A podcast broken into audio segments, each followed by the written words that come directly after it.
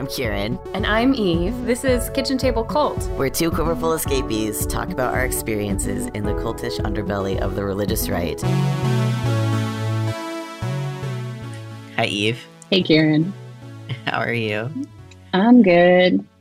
I have nothing interesting to say today, if, unless you want to talk about 64 different varieties of plants and their different statuses on whether or not we're planting them as seeds or getting them as plugs for the garden or have we ordered them or not. It's like I'm in full on garden mode. That sounds very exciting. I had a interesting weather experience yesterday where it's been it's been really rainy in Berlin, which isn't weird because it's winter. But what happened was it was very cold out yesterday and cold today but there was a thunderstorm and hail. And I have only ever experienced these things in summer. so it took me a solid like five minutes to process that I saw lightning in the middle of winter. And yes. so I'm still like working through that today. Just like it was cold out and it should have been more wintry and we had a thunderstorm. So like that's so a thing that's possible. Vaguely apocalyptic weather is probably a good seg. Yeah, that's a great segue. Hi, Jack. How are you? I'm good. Uh, thanks for having me on. So, usually we let the guests introduce themselves, but um, I'm going to jump in a little bit here and then Jack can finish the job. So, Jack is the partner of a good friend of mine from high school. So I've known them for ages. And uh, he generously gave us the licensing to use his song Janet for our intro that you hear on this show. So thank you. The Heavens is on Kitchen Table Cult every week. and now this time Jack is here. Now for real. Yeah boom, boom, boom. so, what do you want folks to know about you? Uh, well, it's uh, it's kind of hard. I guess um, we could start with that. I'm in the heavens. I I've uh, kind of headed that up for um, five or so years now. Uh, and the heavens is actually now part of my record label, uh, Morbid Instinct and uh, well it's like record label production collective because we do all kinds of stuff like photography and music videos and short films.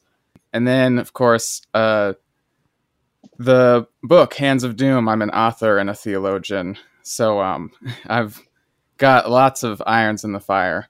And and this book is ostensibly why you're on here today. Just mostly just an excuse for you to come and hang out. Um so this is kind of an oddball book, and uh, how you got here is kind of a an fascinating journey. Tell us a little bit about what this book is about. Yeah, so it's a it's about the essentially the theological ideas, the religious ideas in the music of Black Sabbath, and uh, it it kind of came about because I was discovering Black Sabbath at the same time that I was studying apocalyptic literature. And uh, in seminary? In seminary, yeah, because I wasn't allowed to listen to music in the Black Sabbath vein when I was a kid. Uh, so I had to discover it later, and I was like really obsessed with it. It it just blew me away. And at the same time, I'm studying apocalyptic literature, and then I'm noticing all of this overlap and the fact that like Black Sabbath is using the same imagery and a lot of the same ideas and um, perspectives to voice their own unique message. And uh, I was just casually talking uh, to a friend of mine about this, who um, turned out to be series editor for a uh, a book series on pop music and theology, and he invited me to write a Black Sabbath contribution. So that's how that's how that happened. So the subtitle is the apocalyptic imagination of Black Sabbath, and you talk a lot about the theological imagination and how these things connect. How would you define these these terms for the the non seminarians? That's a that's a good question.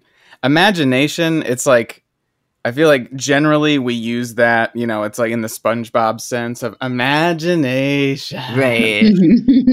where it's like thinking outside of reality. But in a kind of like philosophical sense, thinking outside of reality is like imagining uh, I don't I'm not going to use the word in the definition. Um, but like thinking outside of the status quo, you know, thinking of, of alternative possibilities for society to function essentially. And apocalyptic imagination is like even further than that like imagining the destruction of the world as it is and the overcoming of it to make way for justice. So throughout history apocalyptic imagination has taken different shapes. Sometimes it's you know like more conservative groups or separatist groups that are waiting for God to destroy the world and bring them to the new heaven and new earth. Or they're revolutionary movements that are uh, like imagining the end of the social order and uh, uh, trying to imagine what a new social order would look like. Okay. And how do you see that connecting with theology here. I'm just gonna like play as, as dumb as possible here. Yeah. Please connect these dots. yes, I have read the book. For those Am I going to act like it? No. uh, yeah. So uh, the theological part, I guess, is uh, apocalyptic literature. It comes from the Book of Revelation, and because the the Book of Revelation in the Bible, the the word is apocalypsis, and that's where we get the word apocalypse and apocalyptic, uh, and it means revelation. And so, apocalyptic literature is basically like any kind of literature that is like the Book of Revelation, and uh, yeah, so the that's kind of the the the theological point is that these are texts that come out of theological groups, like religious groups that are committed to a specific vision and uh, a specific purpose. And one thing that's often not talked about is they're they're also particularly Jewish groups, and uh, they're Jewish groups that are subjected to the Greek world and then the Roman world. So uh, you there's like a kind of social reason why they start imagining the end of the world because the world is more and more being taken over by this one imperial power. Mm-hmm. and uh, so that's kind of where the the theology is like the this imperial power is not ultimate. That actually God is is ultimate, and God is uh, King of Kings, Lord of Lords. You know, um, in the Book of Enoch, it's Lord of the Spirits, and uh, so it's to connect it to Black Sabbath. It's like at the, at a time when the United States is a uh, an imperial power that is stretching across the globe, and particularly in Vietnam, like waging war on a people that are fighting for liberation. Black Sabbath util- utilizes apocalyptic imagination to criticize and condemn this imperial power and encourage people to imagine outside of it. So a lot of what you're doing in the book is is you're drawing the parallels between the like techniques here and how they're they're overlapping and they're criticizing of empire and they're criticizing of of social order. Yeah. Yeah. And then I also kind of I go into their context as like band members, like their lives and uh what the perspective that they kind of come from. So they all come out of Birmingham, uh, United Kingdom, and uh, at the time, it, this was an area that had been completely transformed um, World War II because it was a major industrial center. So uh, it was completely destroyed. And uh, so basically, when they were growing up, there were lots of bombed out buildings and lots of new factories. And that was basically all that kind of existed for their world. And they were all, they all came from very poor families. And Ozzy, in his autobiography, actually says, We had two options. It was either the factory or the prison. Mm-hmm. And uh, kind of in this context, they start listening to, you know, blues music and Led Zeppelin is becoming popular. So they're listening to Led Zeppelin and they're listening to the Beatles and they start playing that themselves. And what they're doing is they are reflecting the loud, bombastic, heavy metal that is surrounding them with factory life. I mean, drummer Bill Ward literally said that he would lie awake in bed at night hearing factory sounds. And uh, it was these sounds that influenced his drumming style. Oh, fascinating. That makes yeah. sense. And there's a there's an Irish connection here, and this was also during the time of the the Troubles, right? Yeah, Geezer Butler, the um, bassist, he uh, he's also the the main lyricist. He comes uh, from an Irish, a British Irish background, and his parents at, were actually they, they lived in Dublin before he was born. Uh, so he, in addition to having like having a a working class perspective, he also has a uh, an Irish perspective, which is like another way in which he it like it adds a layer of complexity to his understanding of the British government and of government in general. And he's also a, a lapsed Catholic. Uh, there was a.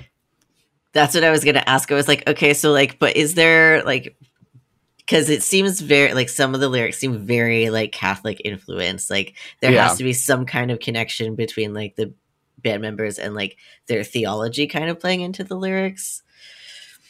Yeah, and he t- he said at one point uh, um, w- when he was a kid he was super devout, and you can kind of tell that I I could tell like reading about him that he was a really serious kid, and uh, so and like no li- shit, yeah, and uh, you know like a little mini theologian, and I guess there was a a missionary that came to his area and he was hearing him and it was all fire and brimstone. And mm-hmm. he heard this preaching and was like just totally turned off by it and was like this seems like like social control through fear so he was like, mm-hmm. okay, well, if that's what God is like, what is Satan like?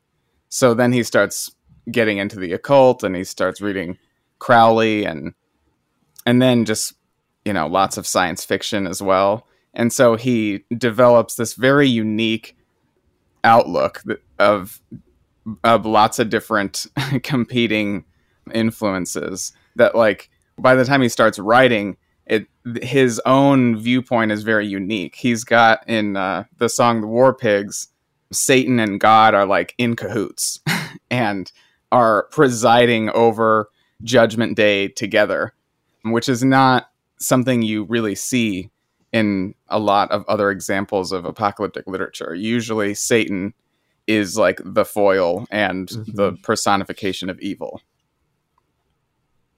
Right. And also, there's this element that you talk about, like the Satanist community was like initially excited about them, and then that didn't go so well. Yeah, um, they were they were in crucifixes at their shows. Can you tell tell a little bit about this? Yeah, and this is like so funny, and like this is also kind of where you see the Catholic influence. It's like they had there were a few instances where they had like some kind of local occultist group when they came in town to play a show they would like invite them to join their rituals. I, I don't know what they what they were referring to. I'm get it, it's com- all coming secondhand from the band members and they were doing coke and drinking a lot of alcohol. So like who knows uh who knows what these conversations really were like. But um in any case, they made it clear to these groups like we're we're just a band. We're not interested in. We're And- just here to get drunk and have fun. We don't want to go to this like other kind of church. Yeah, we're we're not interested in in you know participating in occult rituals. And uh, I guess one group like put a hex on them, and so because they put a hex on them, um, they started wearing, or no, and then Tony Iommi, the guitarist, he he tells a story in his autobiography where they all had the same dream about putting on crucifixes to protect them from evil, and so they put on crucifixes, and it was their practice that at every show you could see them wearing their crucifixes.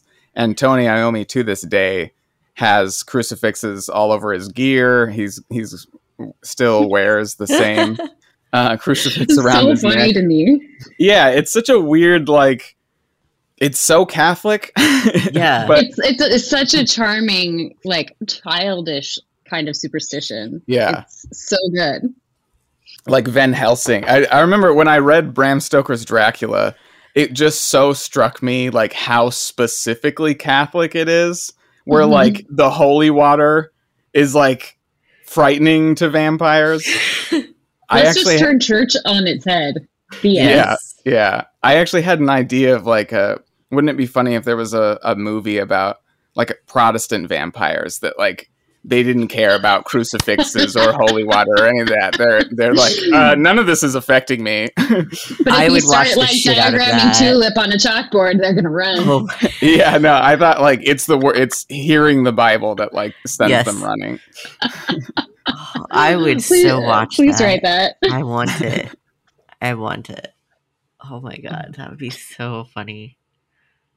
Oh, and if they walked into one of those sneaky coffee shops, they oh just Oh my God. instantly spontaneously combust.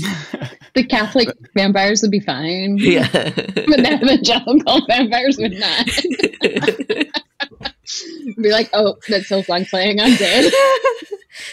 there are 10 people around this table, each with books being relatively quiet. Except for their praying, which is very loud. I'm toast. so good. That's that's what I need. Uh, so, Jack, you you kind of grew up like us, but not quite. You want to like sketch out how you got to being in seminary and writing a book about Black Sabbath? yeah. um, it is so like the, like there are a lot of different things that I could have written a first book about and I'm just so happy now that the first book that I wrote is a book about Black Sabbath and like it was inevitable that whatever your first book was, it was going to be this weird. This yeah great. right right I'm glad it is this weird and it, it wasn't just some like you know theological introduction to whomever and like it just some kind of basic like ABCs thing, you know. Like I I'm glad it is like uh oddball and like dark and strange and unexpected. Yeah, if you had tried something like that, I would have been like, dude, are you okay? yeah. Um so yeah, so I grew up in uh, a very conservative evangelical pocket of Washington state and um uh, kind of like in the outskirts of the Seattle, Washington area. I, I was I lived in Seattle for a year, so I'm like, mm. yes, those places. Yeah, and it's interesting. Seattle has like this reputation for being like a very liberal place, but that is not how I experienced it. I was basically exclusively involved with like very conservative areas of Seattle. And I grew up uh, with, on the one hand, a kind of like Baptist emphasis on, you know, biblical inerrancy and, you know, taking the Bible literally and as like a rule book for life and then at the same time had a lot of uh, like very spiritual, um, kind of like Pentecostal, charismatic uh, Christianity, which was like emphasized praying in the Holy Spirit and speaking in tongues and having like these physical experiences. And uh, on the one hand, I never had any spiritual experiences and everybody around me was having them, so I was like wondering what's wrong with me. And Mhm. and then at the same time I you know, was an avid researcher and like hopelessly ADHD and just like uh doing as much I like could nerd my way out of this one. yeah, yeah. So like just studying very deeply the Bible and uh and then of course like my dad also was a preacher and he was shaped in the same way by like on the one hand a very charismatic spiritual side and then like a very strict biblical side. And uh so I was kind of I don't want to say expected because it wasn't so much that it was expected, but as soon as I started exhibiting interest in the Bible, it was like prophesied that I would be a prophet and I would be a preacher and I would bring glory to God or whatever. All of which I do, by the way. like the irony is I do all of that and none of the people who like said that I would be doing it like read anything that I write. Isn't it funny how that works? Yeah, it's like you, you see where they are today and you see where I am today, and it's like this is irony. This is like perfect irony. Like this this path was like pretty straightforwardly inevitable, yeah. and you and I'm surprised that you're surprised. yeah, no, I mean it's not so much surprising as much as it is just like funny and never like gets old. It's kind of always the same experience of like, isn't it funny? It's like I, I am still I'm still doing exactly what you said you wanted me to do and you're still ignoring me. it's Yeah. like so yeah, I on that path I went to Regent University, which is Pat Robertson's university, Yeah. and so very conservative place, but th- with like you know, like the the professors are never as conservative as the institution.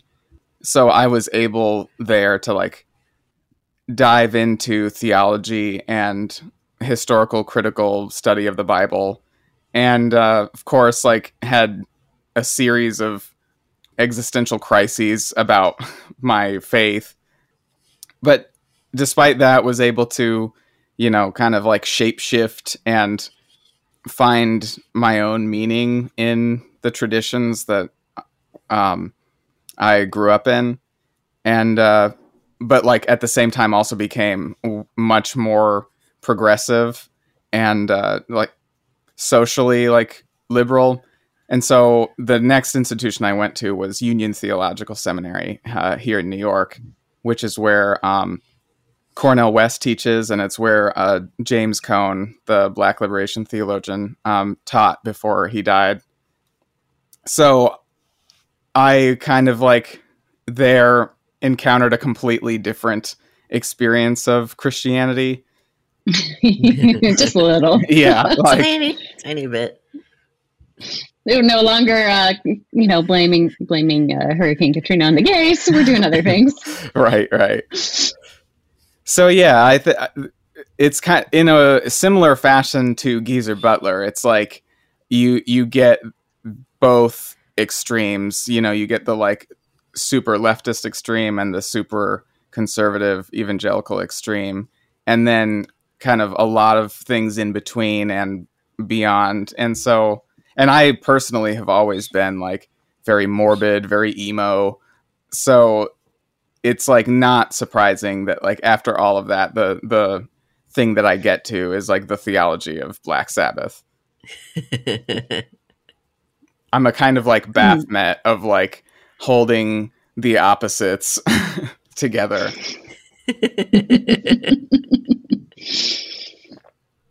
Karen and I were talking about the playlist that you made, which we're going to include in the show notes, that kind of goes with the book. And, you know, the metal's not everybody's jam. like, I, I'm, I'm sitting here like, I, because my dad played electric guitar and like that was kind of like his thing, like, I both get it and also like, I don't want to enjoy it unless it's live music.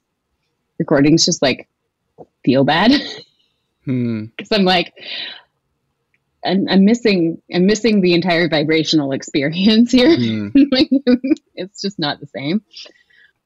So it's hard for me to like listen to that stuff casually.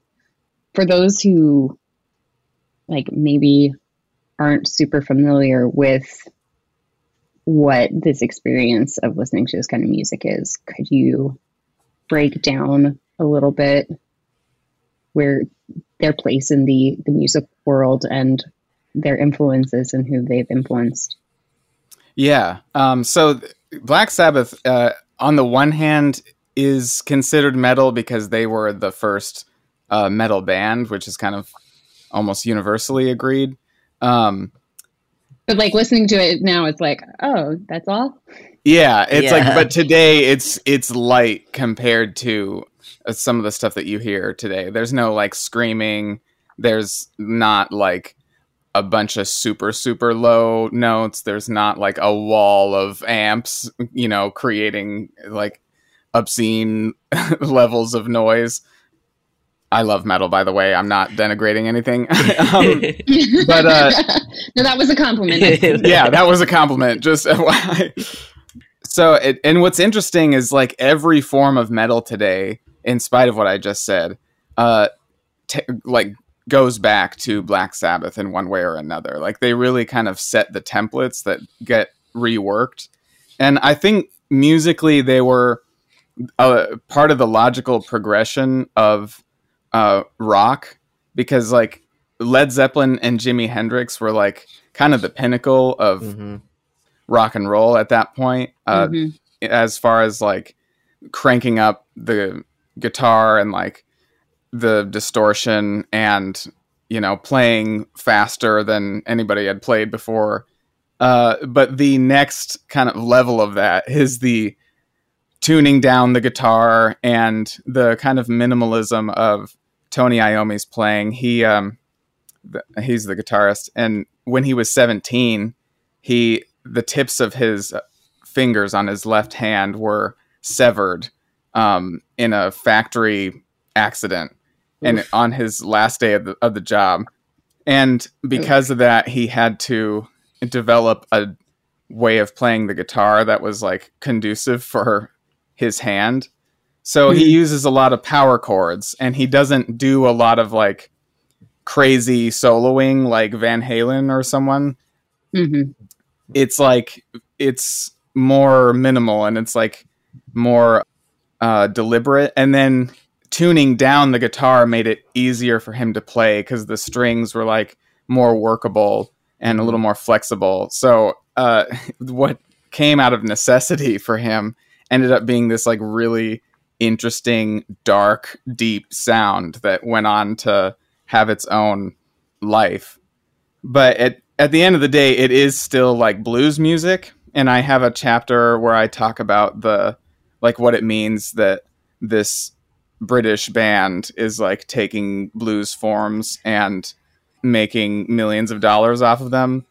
Uh, Mhm. So there's like you know ethical implications to to that, and I really wanted to give that issue its its um you know what it deserves. Uh, but yeah, so that's kind of like where they are now. As as far as the experience, yeah, it's just like if you've if you have like a favorite rock song that's like loud and full of energy and like kind of angry but then rebellious at the same time, it's just this like free spirit explosion. And I really tried to uh, pack that into the book, and I went to like some funny lengths to do that. Like I would go from writing to like playing the guitar, and I would be like chugging beer and like getting high while writing, so that I could like, and then I would like As blast the music, yeah, and just so that I could like, you know, get that energy. I tried cocaine for Do the you feel like first it time. worked? Did that help? yeah yeah i think all of it all of it like uh, th- there's an energy in in the book that i think is like you know unmistakably because i i did that and like really dialed it up to 11 as the spinal tap So how did how did you discover Black Sabbath because you know you mentioned like you weren't allowed to listen. I wasn't allowed to listen to it, and while I was listening to the playlist, I was like, and that's why my parents didn't let me listen to it because it had like all those. While my dad like played electric guitar, I was not allowed to listen to this kind of stuff either. Like yeah, he worshipped Jimi Hendrix and would not play Jimi Hendrix for us. Like Hmm. there, there, there were limits. Yeah. yeah, I think honestly, I, I had heard the song Iron Man, and I had I've never really been crazy about that song, but I was watching. I think it was the show Fargo, uh, the second season. There's an episode where they use war pigs, and when that song came on, I was just like, "What is this song?"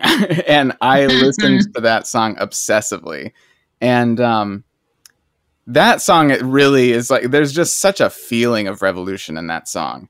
And I actually I was on a uh, a justice ride, a, a pro, like big bike protest in 2020 um, here in New York, and I'm like biking to the location and like al- alongside me somebody bikes and he's got war pigs blasting on a bluetooth speaker and like then and nice. from there we joined this like big group and it's like there was such a feeling of like wow we are really doing it like we are this, really this is protesting. what the song is for yeah this is exactly what it's for it's kind of like had the feeling of the cavalry has arrived you know mm-hmm.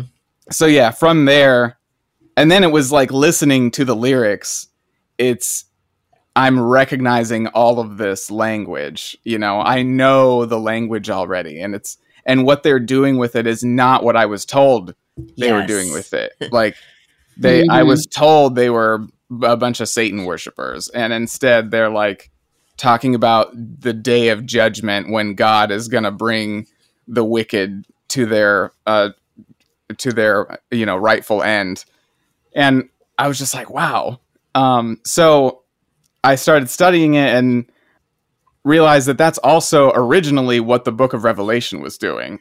was like hmm taking imperial imagery and turning it on its head and saying that God is gonna um, use all of the empire's weapons against them to destroy the empire. And uh, yeah, so from there I was hooked, and I just needed to listen to everything. That's great. Yeah, I'd heard like a couple of their songs that were more on like the rock side of the scale than the metal side of the scale. So a lot of it I was like, "Oh, I've heard this song somewhere." It was like and then as I continued listening to it, I was like, "This is weirdly familiar."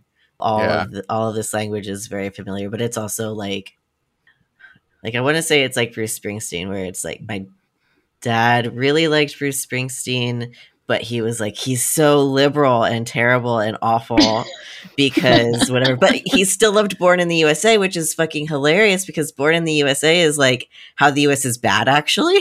yeah, yeah. and so while I'm listening to the playlist, I'm just like, there is a lot going on here that this is tapping into. And like, I get why my parents were like, Black Close Sabbath reading was terrible. never but also, evangelical strong suit. Yeah. truly. Yeah, it's like they read they read the Bible like they read Bruce Springsteen. It's Yes. like born in the USA, that's right.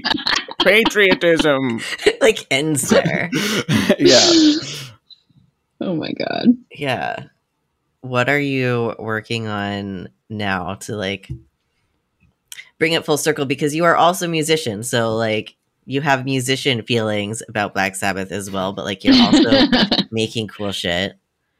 Yeah, and really uh, the writing this book kind of caused a, a a metal turn for the heavens that I had not like originally intended, but um kind of came out of not just like obsessive listening to Sabbath, but then also like listening to um, who they influenced and who their influences were. So the heavens is more heavy metal than before because of Black Sabbath. And then also just like learning to play some of those songs changed the way I play guitar as well. Hmm. But yeah, so now it's like it's so funny because I I kind of wrote with such freedom in the sense that I wasn't um, I wasn't limiting myself to a certain viewpoint theologically. I really wanted to do theology from the basis of the music and the lyrics and to see where it took me. And it took me a lot of places that like master's thesis me would not approve of.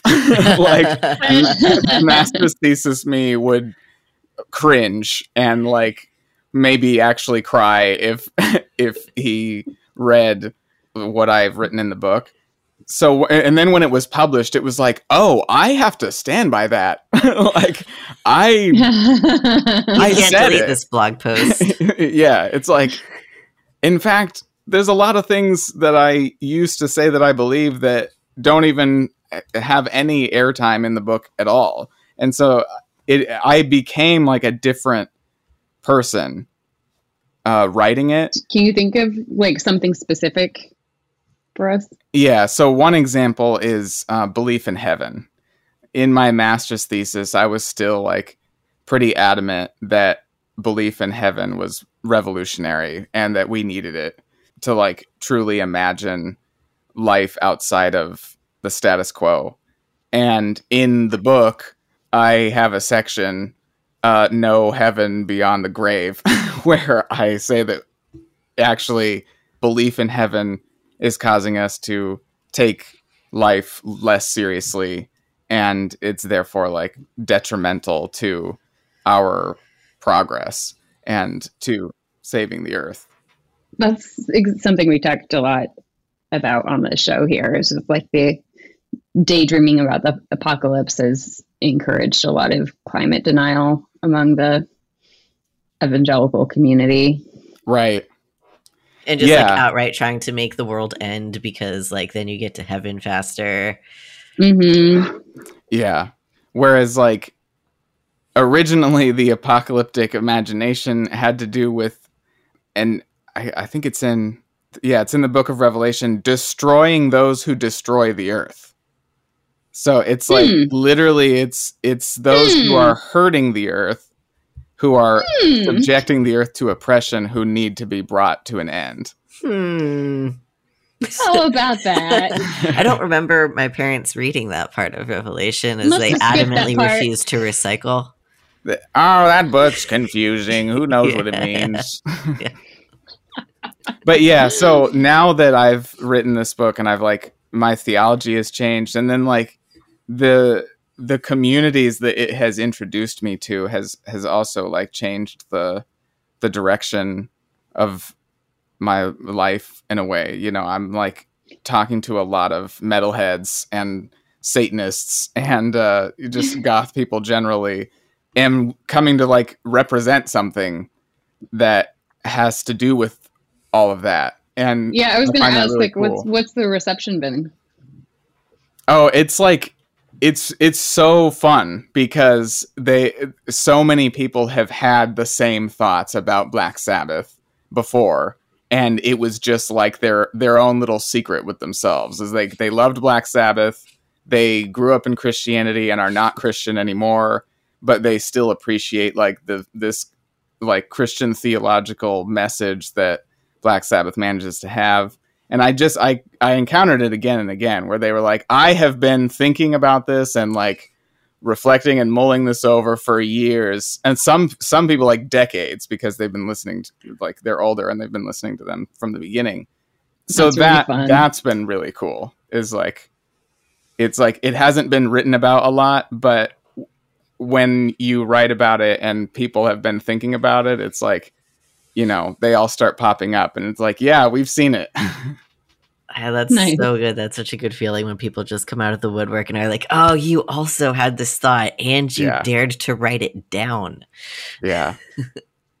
yeah. I still haven't gotten any controversy. I think the one thing that I am kind of like secretly hoping for is some kind of, you know, outrage on behalf of like even like from evangelicals because I feel like then the book would like sell a lot better. Like Well, if you want, you can um, mail copies to uh, Mark Driscoll, and um, We we can try to get it on the banned book list. it's like, do Do you know what he says about Satan?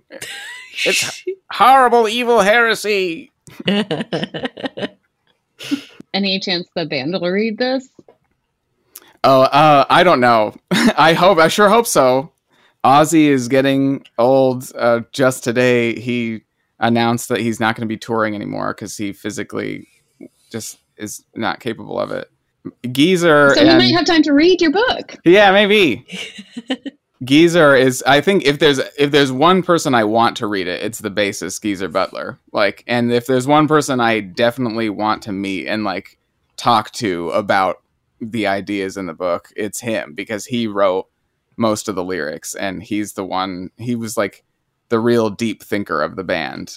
hmm But yeah, as far as like if they're going to read it, I have no idea. It's it's uh, it's uh, in the lap of the gods as they say. So you've got some new music coming out. Anything you want to tease here and share with us?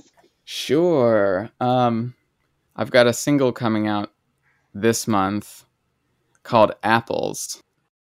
Kind of on the theme of destroying those who destroy the earth. It's it. The song is uh, a lament of the dystopian character of life today, and uh, also the kind of pandemic context as well, and um, not being able to trust that the the people in power are gonna look out for the common good and instead you know finding out that they're actively making things worse with reckless abandon. I saw the fire, I saw the writing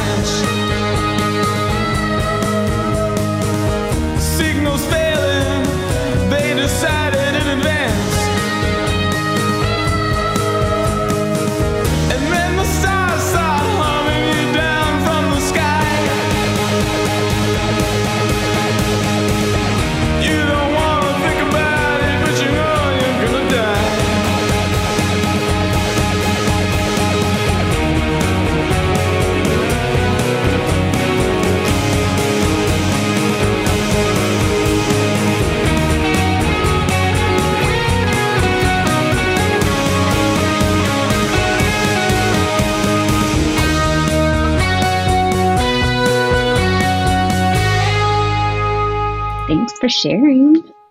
yeah thanks for having me on like really i'm um super stoked to It's high time. I I feel bad it took us so long for to make it happen, but you mean secretly you've been here all along. I mean, you've been in every single show, actually. yeah no i mean that's been that's been cool enough really So if people want to find you or buy this book, where can they stalk you online?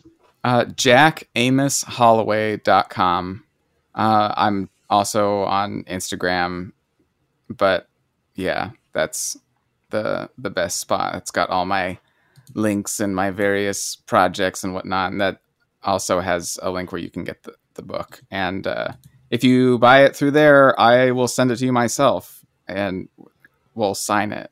So, nice. And your label again. uh, Morbid Instinct. Morbid Instinct. Yeah. I All like it. That's great. Awesome. This has been it's been so nice to to have you the person on our show along with you the music. Yeah. I have putting putting a voice to the to the sounds. yes. It's super fun. Thank you so much. Yeah, thank you. Thank you everyone for listening. And We'll be back with some dark content. yeah, this was your week. palate cleanser. Enjoy it. that is a threat. Bye. Bye. You've been listening to the Kitchen Table Cult podcast. Our music is from the track Janet by the band The Heavens on their album Stenazo. Our producer is Dave the Great. Our podcast is made possible by Patreon donations from listeners like you. To support us and join our community on Slack, check out patreon.com slash kitchen table cult pod. Thanks for listening.